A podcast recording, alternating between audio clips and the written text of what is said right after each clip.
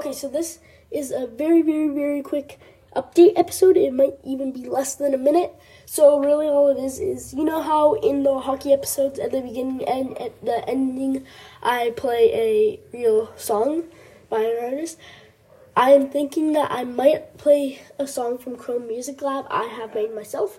I have made multiple songs from Chrome Music Lab, um, and I've saved them all. In fact, I have six fifty six song songs right now. So that equals to 28 episodes because of the beginning and the ending, two songs an episode.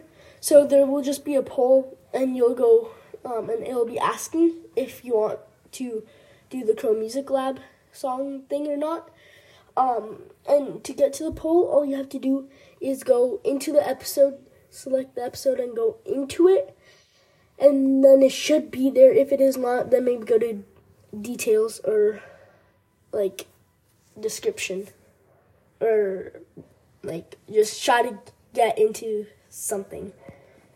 But it should work and this is the end of this very very very quick update episode. Thank you for listening.